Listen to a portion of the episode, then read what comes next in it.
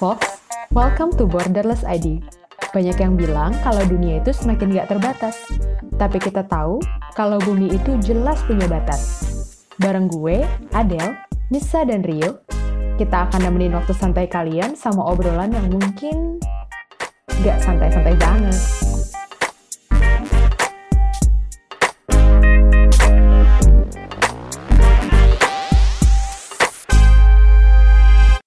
Hai teman-teman, balik lagi di Borderless ID. Sekarang kita masuk ke episode kedua. Masih sama gue, Nisa, dan juga dua temen gue, Rio dan Adele. Halo Yo, Del. Halo. Hai. Uh, kita baru aja melewati Idul Fitri. Seneng banget karena masih di suasana lebaran. Mungkin podcast ini juga akan keluar tidak jauh dari waktu lebaran gitu ya. Jadi mohon maaf lahir batin dulu buat teman-teman semua. Semoga udah sempat berkeliling, menghabiskan waktu bersama keluarga mungkin dan udah cukup puas menikmati masa liburan ya. Um, jangan kayak kita bertiga mungkin ya yang momen lebarannya agak Gak ada libur. Yo, jauh dari rumah. Bener, bener, bener. Tapi nggak apa-apa lah. Kan katanya um, perlu tahu artinya berjarak supaya tahu artinya pulang. Asik. Oke, okay. uh, masuk ke langsung aja ya topik bahasan kita hari ini. Tapi sebelumnya mungkin kita perlu mention dulu nih, Yo Del, hmm. tentang uh, kalau episode kedua ini kita akan come up dengan ide baru atau bukan ide mungkin ya lebih tepatnya agenda baru. Jadi ini nggak tahu berita baik atau berita hmm, biasa aja buat teman-teman yang dengerin. Tapi uh, kita bertiga sepakat kalau ke depannya mungkin kita akan punya beberapa series yang akan diisi dengan topik-topik tertentu. Nah, di episode kedua ini spesial kita akan bawain series pertama kita soal food atau makanan. Uh, dan seperti yang kalian mungkin udah sempat lihat dari pertanyaan yang kita post di Instagram, mungkin udah agak sedikit bertanya-tanya ya, dan coba nyari benang merahnya apa yang akan kita bahas hari ini. Gue akan langsung aja mempersilahkan dua temen gue untuk mendiskusikan topik hari ini. Uh, tapi sebelum itu, karena dari pertanyaannya udah sangat jelas ya tentang lagi kangen makan apa, gue mau tanya dulu dari masing-masingnya nih. Kan kebetulan kemarin abis lebaran ya, kalau gue sendiri kayak kangen gitu makan kue-kue kering kan nggak nemu di sini sedih. Nah tapi gue mau tahu dulu nih mungkin Rio sama Adele uh, ngerayain lebaran kemarin ada makanan yang dikangenin gak sih? Mungkin gak cuma lebaran ya, gue kangen banyak banget makanan Indonesia nih. Pecel, uh, rujak, hmm. apalagi sayur nangka, wow. terus banyak deh pokoknya. Terus kalau spesial lebaran ya benar kue-kue kering, nastar, uh, jipang, ya makanan gue. Jipang apa itu? apa apa ya rice rice uh, rice biscuit. cake ya rice cake oke okay. like oke okay. nice nice nice okay. yeah. Adele apa coba yang dikangenin kalau gue kangen banget sama sop buah tuh yang kayak sore-sore ibu-ibu di depan gang rumah gue pada jualan sop buah, terus habis itu pada jual somai, batagor, gorengan. Hmm. Mm, Pokoknya yang minyak-minyak tuh udah paling juara menurut gue. Iya benar. Gorengan sih sumber kebahagiaan, gue setuju sih. Kangen banget. Kemarin ya, di Embassy Indonesia di Copenhagen, mereka mau bikin nasi kapau, lo tau gak? Tahu, tahu, tahu. Tapi sayang gue gak bisa datang karena gue ada presentasi akhir. Sedih banget itu rasanya udah gue udah kebayang banget makanan Padang, pedes, ya Nah, sayur nangka bener kata Rio, terus habis itu hmm. ayam bakar, wah. Tapi sayang gue nggak bisa datang sedih banget sih.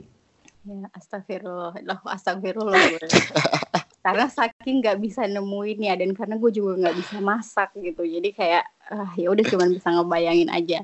Well tapi ngomongin soal makanan nih ya gue pengen share refleksi pribadi aja sih waktu lebaran kemarin kan biasanya kita kalau di Indonesia tuh pas lebaran pasti nyiapin banyak makanan ya kan iya nggak sih pasti hmm, keluarga pengen menjamu tamu gitu-gitu kan. Nah, itu tuh setelah kita merayakan sebulan penuh puasa gitu. Uh, kalau yang muslim ya. Terus kalau buat diri gue sendiri kayak ironi aja gitu setelah merefleksi lagi ya sebulan berusaha melatih empati kita sama orang-orang yang mungkin nggak bisa makan atau mungkin makannya nggak proper atau nggak nemu makan sama sekali. Terus ketika lebaran gue gitu terutama suka ya udah malah sibuk balas dendam gitu loh buat makan makan inilah itulah pengen inilah itulah gitu. Jangan kan uh, lebaran ya cang misalnya uh, lo puasa pas buka puasa itu perut bisa sampai menggelembung banget karena kebanyakan makan. Exactly bener bener bener. Oh ternyata lu juga gitu ya yo? Yo i susah coy mau terawih. Sujud udah ketahan perut ya? Yo i nah yang ada ngantuk. Nah iya sama setuju. Nah terus kalian kalau nanggepin hal kayak gini ngerasanya gimana sih? Maksudnya lo ada kesedihan tersendiri nggak sih? Atau ya momen ketika lo sadar kayak ya kok punya kebiasaan kayak gini ya pola konsumsi yang kayak gini gitu. Lo sendiri lah yo mungkin yang berpuasa gitu. Well, kalau gua karena gua belajar tentang sustainable development dan berbagai isu-isu poverty, gua kadang ngerasa semacam ironis gitu ya. Di sini kayak makanan melimpah, di US itu makan serba gampang deh, apa-apa deket. Kemudian kalau kita makan pesen di restoran itu porsinya porsi kuli. Well, gue nggak tahu sih itu porsinya orang US segede itu, tapi itu kebanyakan dan gue susah banget kadang-kadang ngabisin, pasti gue minta bungkus. Nah, tapi hmm. sebagian orang gue lihat mejanya pasti selalu, ya? iya. tapi gue lihat meja orang-orang di sekitar gue biasanya sering banget nyisa tuh makanan dan memang pasti ada lah food waste yang cukup besar lo bisa cek datanya. Hmm. Nah di situ gue ngerasa semacam kayak memang itu privilege gitu bahwa kita punya akses ke makanan, terus kemudian untuk dapetinnya mudah dan nggak harus trade off sebegitu besar. Sedangkan di sisi lain gue juga belajar dan ngebaca realita bahwa banyak banget orang yang memang kesulitan untuk mendapatkan akses ke makanan atau sekedar kayak misalnya untuk memenuhi kebutuhan nutrisi sehari-hari gitu. Berapa sih datanya uh, orang yang dalam posisi hunger secara global? Kalau terakhir gue cek di FAO sih setidaknya satu dari tujuh orang di dunia tuh masih ya tanda kutip kelaparan lah gitu in hunger. Mm -hmm. Cuman gue nggak tahu persis apakah itu kondisinya memang malnutrisi gitu atau memang mm. ya simply nggak punya akses terhadap makanan mm. gitu. Iya, gue rasa kalau lo udah nggak punya akses kepada makanan atau kadang punya makan, kadang nggak punya makan, itu pasti nggak kepikiran deh nutrisi. Iya, bahkan, betul, betul, betul. Bahkan uh, mungkin gue reflect sebagai dulu anak kosan dan sekarang juga anak kosan gitu kan. Nah, uh, kan keuangan terbatas, paling punya banyak uang pas minggu pertama gitu kan. nah, di minggu pertama biasanya kita pengen makan ini, makan itu, makan enak. Di akhir bulan makin susah. Indomie Iya, iya. Jadi kualitasnya menurun. Nah, bayangin kalau orang dia itu hidup di selalu akhir bulan yang keuangannya menurun. Makanannya pasti harus yang seadanya. Hmm. Iya benar benar benar. Nah, gue agak uh, pindah dikit ya. Soalnya kan uh, gue nggak terlalu banyak knowledge ya soal persoalan tentang makanan, terus akses terhadap makanan, dan gimana akhirnya itu juga mempengaruhi kualitas hidup manusia gitu. Yang sering didengar di macam-macam diskusi, uh, apalagi kalau cuma di media masa umum gitu ya, kan sering dikaitkannya sama masalah food security nih gitu. Menurut kalian sendiri sebenarnya ini tuh betul-betul masalah food security kah atau gimana sih? Dan gue pribadi sih sebenarnya agak apa ya belum paham betul sebetulnya kayak food security itu sendiri itu kita harus mendefinisikannya seperti apa sih? Apa sih yang disebut dengan ketahanan pangan? Coba bantu jelasin mungkin supaya kita sama-sama belajar. Oke jadi berangkat dari definisi food security sebenarnya food security ini bukan satu hal yang saklek dengan satu faktor penentu tapi sebenarnya food security ini adalah penentu ketersediaan pangan yang juga dipengaruhi sama berbagai faktor kayak misalnya dipengaruhi sama kemampuan untuk membeli makanan, terus habis itu akses kepada makanan, terus ketersediaan makanan, terus juga terkait sama marketnya kayak gimana, food systemnya kayak gimana, market infrastructure kayak gimana, pokoknya ada banyak hal yang embedded di dalam um, food security. Cuman memang kalau kita lihat uh, secara garis besar, secara gamblang, banyak orang yang salah menilai bahwa food security ini melulu cuma tentang akses ke makanan. Padahal food security ini gak cuma tentang akses ke makanan, tapi juga tentang seberapa banyak nutrisi yang didapatkan oleh setiap orangnya. Jadi ini berkaitan dengan asupan makanan yang justru masuk ke dalam tubuh. Nah, kenapa sih miskonsepsi ini bisa ada? Sebenarnya permasalahannya itu muncul dari fakta bahwa kita tuh udah produksi banyak makanan dan sebenarnya itu cukup buat feeding semua umat manusia. Cuman memang ada keterbatasan-keterbatasan. Mungkin kita bisa bahas, bisa kupas satu-satu kali ya, apa aja keterbatasannya. Boleh, boleh. Apa tuh yang nomor pertama tuh? Ya, biasanya ini tuh dikaitkan sama faktor poverty. Jadi hmm. kayak ketika orang nggak punya purchasing power, mereka nggak bisa beli makanan yang nutritious, akhirnya ya mereka nggak bisa punya asupan makanan. Bahkan jangankan mengakses makanan yang bernutrisi, bahkan punya akses ke makanan buat mengenyangkan perut aja nggak bisa. Bener kata lo di awal tadi yang lo bilang. Nah terus habis itu selain dikaitkan sama poverty ini ini kan berkaitan sama income ya. Nah ada juga lack of access. Apalagi kalau di negara kita ya misalnya di Waingapu. Kecil nggak tuh? Di mana tuh? Di NTT kak Waingapu. Oke di NTT ya buka um, Google Maps dulu ya Iya, kayak masalah lack of access karena ternyata satu daerah yang menghasilkan satu komoditi tertentu belum tentu mereka bisa menghasilkan komoditi lain. Sedangkan kayak misalnya di Jawa, di Jawa ini kita punya banyak penghasil beras, let's say. Tapi di wilayah NTT nggak banyak yang menghasilkan beras karena daerahnya kering, sedangkan beras butuh pengairan. Nah, butuh irigasi yang bagus kayak gitu. Jadi ada permasalahan aksesnya juga karena lokasinya yang remote kayak gitu. Terus ada permasalahan distribusi berkaitan lagi sama tadi masalah komoditi. Satu daerah menghasilkan komoditi A, satu daerah menghasilkan komoditi B. Nah, gimana nih bi biar daerah A bisa mendapatkan komoditinya daerah B, yang B bisa juga mendapatkan komoditinya daerah A. Nah, terus ada permasalahan lagi sekarang karena ada climate crisis kan banyak juga yang yang bermasalah kekeringan karena extreme weather terus habis itu ada permasalahan banjir. Jadi ini juga gagal sebuah panen ya. Gagal panen, iya. Yeah. Panceklik kayak gitu. Yeah. Hmm. Ada juga yang mengaitkan dengan masalah konflik, guys. Jadi kayak yeah, misalnya yeah, betul, betul. Kalian nonton Game of Thrones gak? Iya, nonton dong. Iya. itu kan di waktu Battle of Winterfell ketika mereka pada mempersiapkan perang sama The Night King. Mm -hmm itu tuh Sansa bilang kan bahwa gimana nih kita feeding semua orang yang ada di sini. Betul, betul. Itu ada permasalahan ketika ada stabilitas politik yang terganggu di suatu daerah, maka akan ada permasalahan hunger juga di sana. Kayak dulu masa zamannya um, perang dunia pertama, Rusia kan kena famine tuh karena akibat dari wars ini sama kayak di Game of Thrones. Jadi gue sama macam merelate ke sana kayak make sense kayak ternyata Bahkan ya. kita dulu salah satu faktor reformasi juga karena harga-harga bahan makanan pada naik nggak sih? Jadi betul, kesulitan betul. untuk Benar. akses itu. Benar, ya. inflasi gila-gilaan pada masa itu. Ya. ya. Dan dan banyak semacam uh, Arab Spring kayak di Tunisia itu membesar karena orang-orang pada kesulitan akses ke makanan. Terus krisis hmm. perang di Syria atau uh, climate uh, crisis di tempat lain itu juga bikin akses terhadap makanan atau ketersediaan makanan itu sangat berat. Yeah. Makanya kan banyak apa World Food Program atau Food Aid Program kan dari negara lain ngasih bantuan berupa makanan ke negara tersebut. Mm-hmm. Iya. Oke, okay.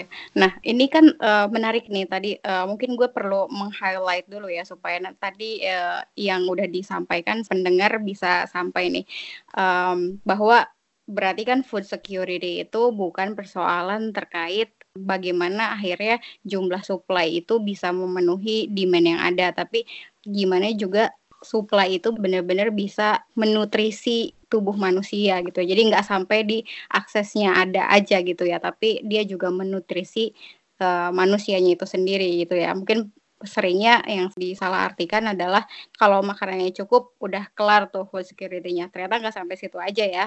Uh, mm -hmm.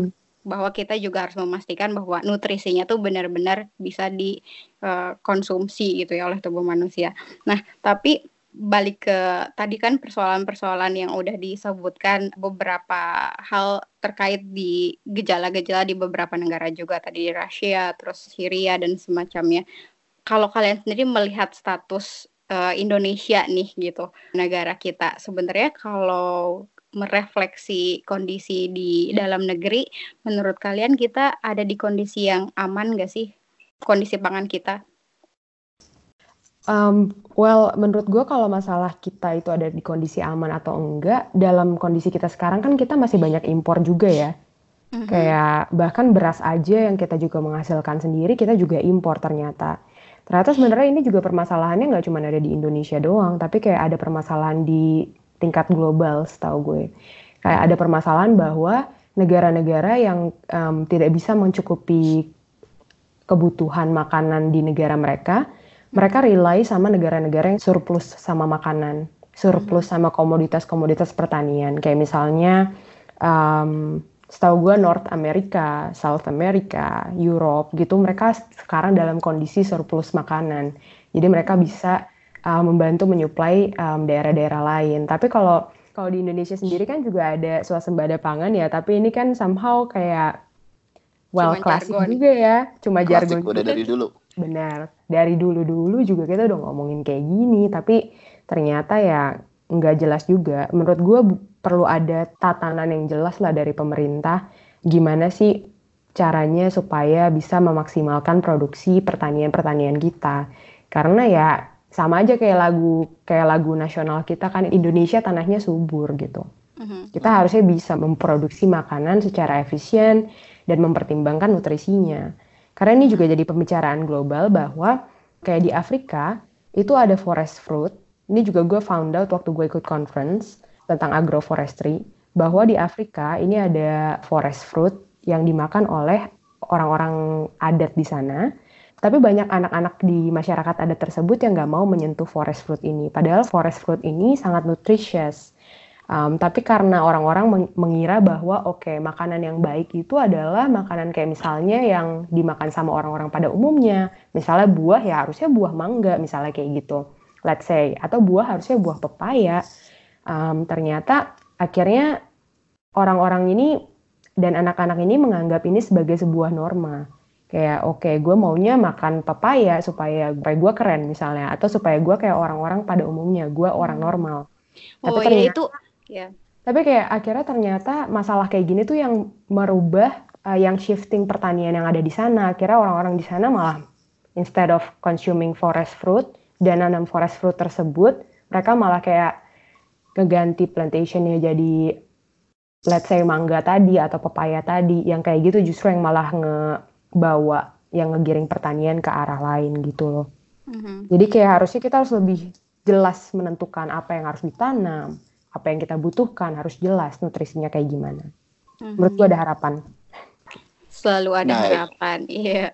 Itu uh, menarik banget penjelasan Adel tadi. Gue jadi ingat beberapa hari yang lalu atau mungkin baru kemarin bahkan gue baru nemu uh, video dokumenter gitu dari Vox uh, tentang the race to save endangered species gitu. Jadi intinya dia jelasin kenapa sebagian spesies ya yang kita makan saat ini tuh uh, akhirnya punah gitu karena ya di balik semua perjalanan makanan sampai saat ini gitu ada kecenderungan kita tuh memang memilih makanan tertentu yang mudah diproses, mudah didistribusikan sampai akhirnya ya pertanian kita tuh cenderung sejenis gitu.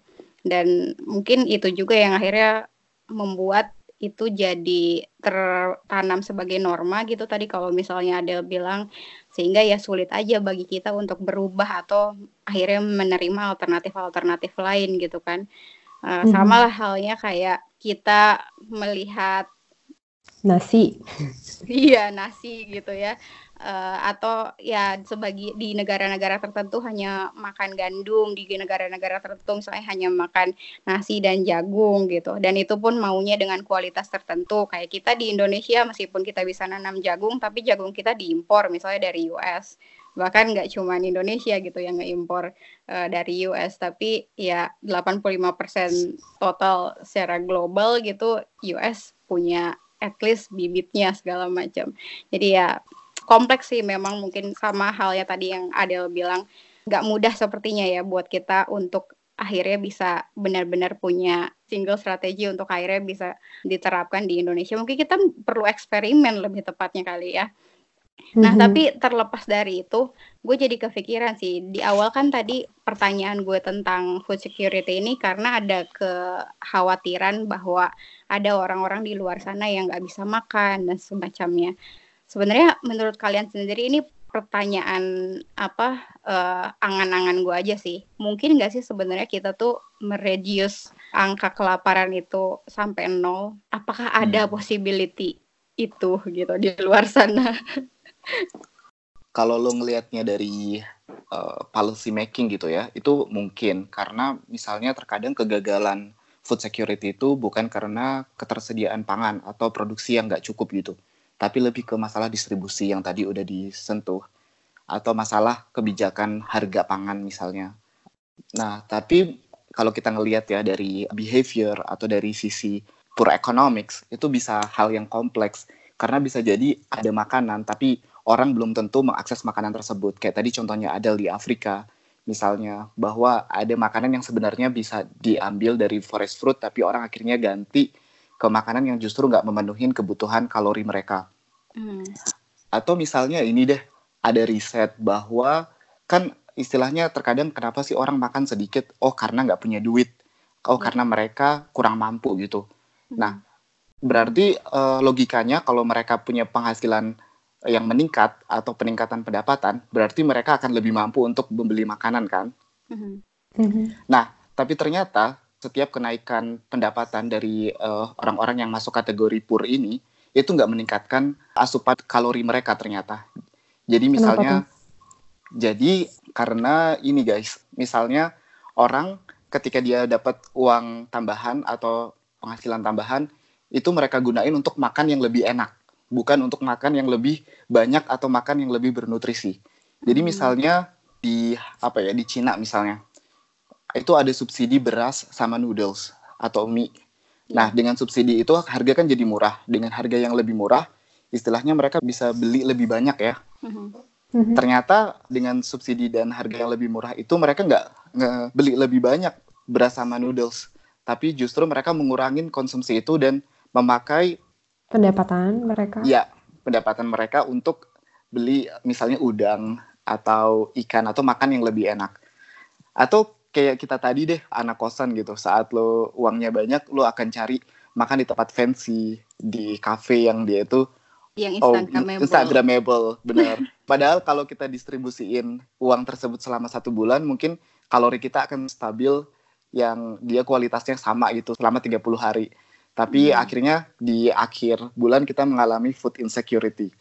Nah, hmm. begitu pula dengan orang-orang ini. Jadi, meskipun mereka meningkat pendapatan, nggak berarti kalori mereka meningkat. Mereka pakai untuk konsumsi yang lain. Misalnya, untuk acara pernikahan, itu gila-gilaan lu kalau di kampung kan, kondangan terus kerjanya. Nyokap gue biasanya ngeluhnya itu. Aduh, udah hasil panennya segini, tapi diundang ke kondangan terus jadi biasanya mereka akan nyumbang lebih besar misalnya atau ngadain pesta yang lebih besar atau hmm. simply orang pakai penghasilan tambahan itu untuk beli rokok oh, iya. atau atau untuk hal-hal yang leisure gitu biasanya nih waktu itu di uh, Lampung Barat itu setiap musim panen kopi di mana orang-orang punya duit lebih banyak itu selalu ada pasar malam yang masuk ke kampung tersebut dan karena ada pasar malam ada attraction itu orang-orang jadi akhirnya ngabisin uang lebih banyak untuk ya di pasar malam itu bukan misalnya untuk mencukupi kebutuhan kalori atau nutrisi mereka selama sepanjang tahun. Nah, jadi ketika penghasilan meningkat itu ternyata orang-orang nggak menginvest itu ke nutrisi atau ke kalori atau ke makanan, tapi ke hal-hal yang lain yang lebih leisure. Hmm. Oke. Okay. Jadi jadi menurut gue ada dua sisi sih dari segi policy memang harus ada upaya untuk untuk memastikan gitu bahwa ketersediaan pangan dan distribusi pangan itu memadai terus dari segi level grassrootsnya atau level konsumennya itu memang harus ada shifting atau hmm. harus ada kesadaran tentang kebutuhan nutrisi sehingga ketika ada peningkatan pendapatan itu diinvestasikan ke situ karena kan kalau misalnya nutrisi terpenuhi mereka bisa lebih produktif terus kemudian bisa lebih berinvestasi untuk meningkatkan pendapatan mereka selanjutnya sehingga nggak terjebak gitu dalam poverty trap.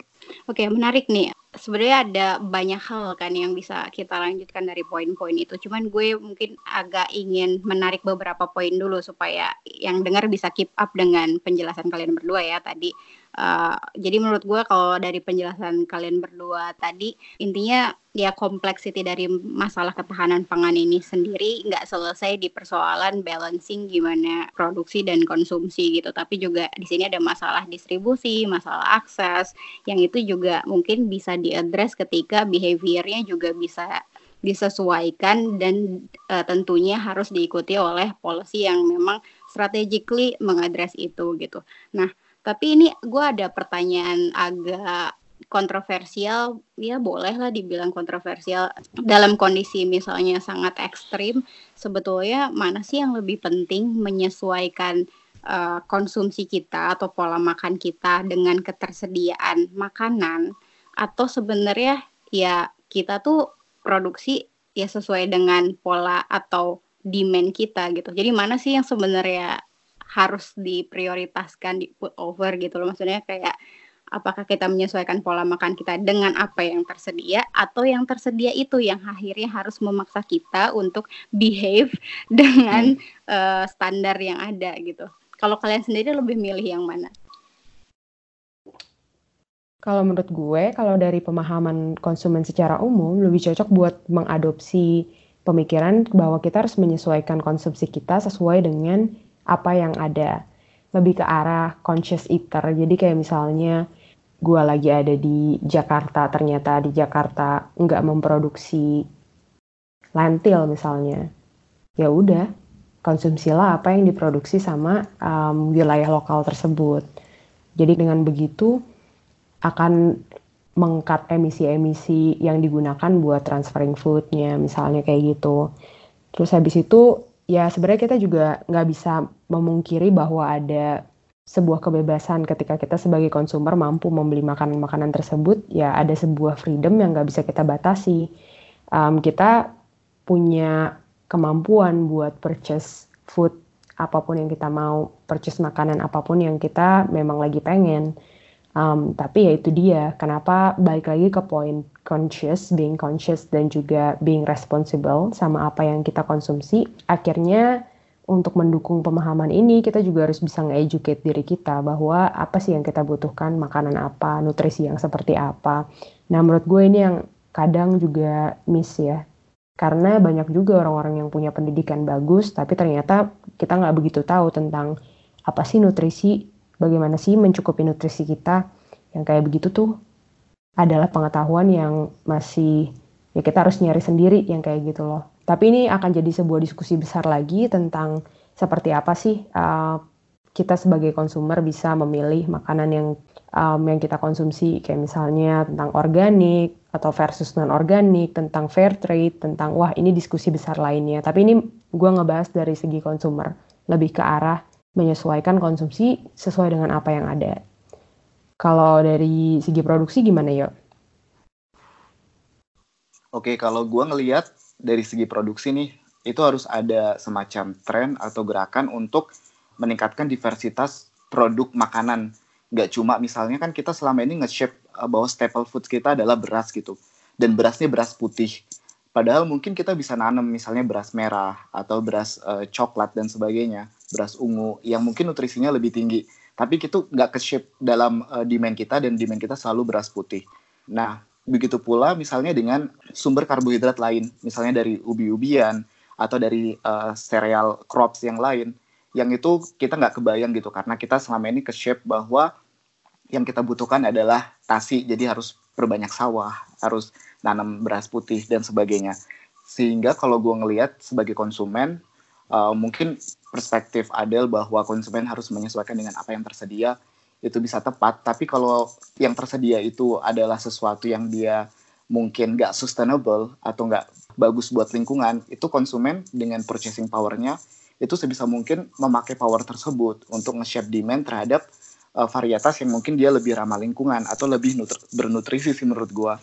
Dan selama ini kalau kita ngelihat bahwa revolusi hijau yang merubah sistem pertanian kita dari yang tradisional dari yang banyak biodiversity-nya kemudian menjadi monoculture dan sangat heavy input dan sangat dicommodify oleh private industries harusnya ada shift untuk lebih ngediversify sumber makanan kita sehingga mungkin petani itu nggak harus bergantung gitu dengan perusahaan besar untuk dapetin benihnya tapi juga dia mungkin bisa mulai bereksplorasi dan mulai uh, mencoba untuk menanam sesuatu yang dia itu bisa apa ya dikultivasi sendiri gitu atau dibuat benihnya sendiri tanpa harus bergantung. Karena misalnya lo beli benih uh, jagung atau benih uh, gabah atau beras dari komersial gitu kan. Nah nanti untuk bisa itu terproduksi dengan baik lo butuh pupuk terus lo butuh pestisida yang akhirnya inputnya sangat tinggi dan cost of productionnya juga tinggi.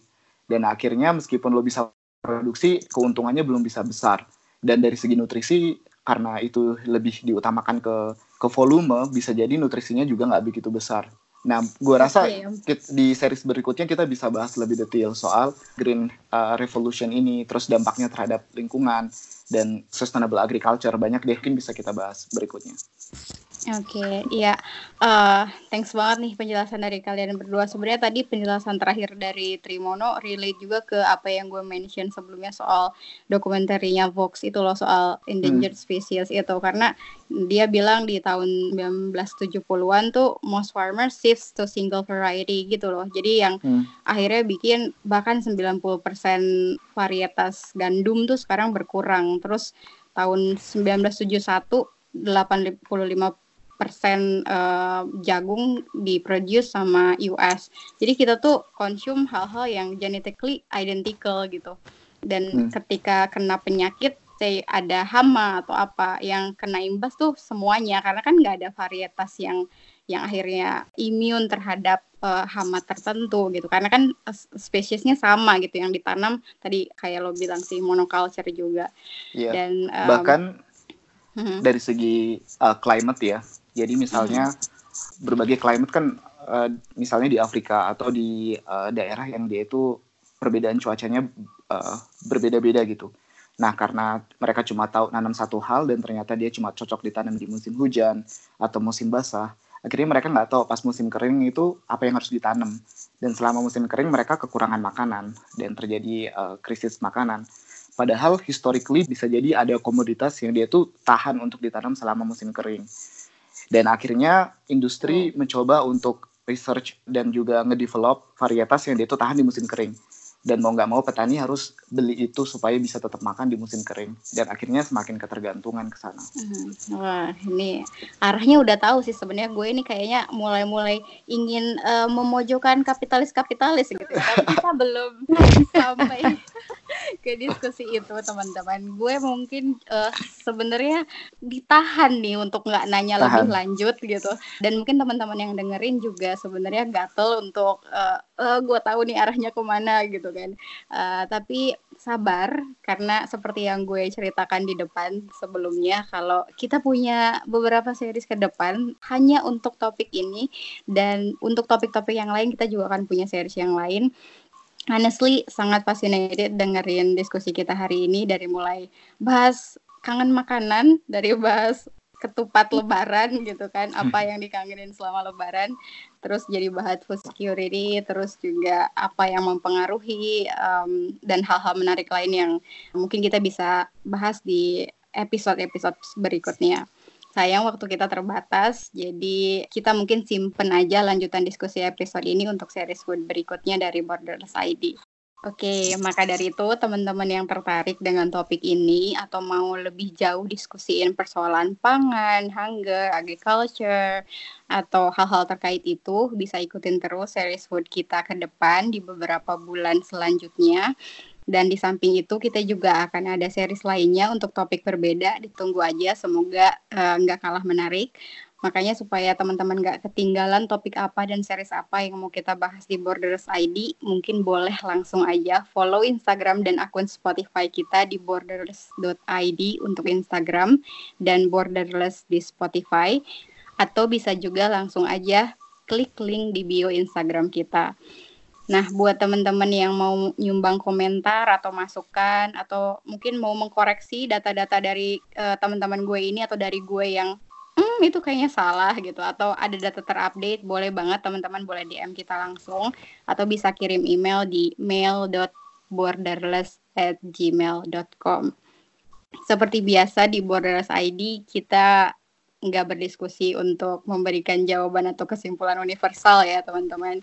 Karena kita percaya kalau hmm. dunia itu dan cara pandang manusia sangat dinamis dan beragam tapi setidaknya diskusi kita hari ini semoga bisa jadi bekal refleksi teman-teman dan kita bertiga juga untuk uh, mulai mempertanyakan mungkin sejauh mana sih kita sadar kalau apa yang kita makan hari ini melewati banyak proses dan tangan untuk sampai di meja kita. Nah, buat nutup karena pertanyaan di awal tadi gue nanya kangen makanan apa, gue mungkin mau ngasih pertanyaan terakhir uh, ke kalian berdua sebelum nanti juga ke teman-teman lain yang lagi dengar. Kira-kira nih, kalau ada satu varian makanan yang kalian bisa pilih untuk dimakan seumur hidup, kalian mau milih makanan apa? Terus kenapa? Hmm, pertanyaan dadakan yang cukup memusingkan. Kalau gue bakal milih kacang. Kenapa? Nah. Karena kacang bisa jadi tempe, bisa gue bikin orek, pedes-pedes gimana gitu, yahut mantap. Oke, kalau Trimono? Hmm, apa ya? Gue kepikiran yang bisa bikin uh, awet nggak lapar sih kalau dibawa jalan. Misalnya mungkin kurma atau coklat. Hmm. Enak tuh. Hmm, menarik. Sukanya yang manis-manis ya, yo. Yo. Hey. bisa aja. Oke, itu dia jawaban dari teman gue Adel dan Trimono. Kalau kalian yang lagi dengerin, kira-kira akan pilih makanan apa atau lagi kangen makanan apa?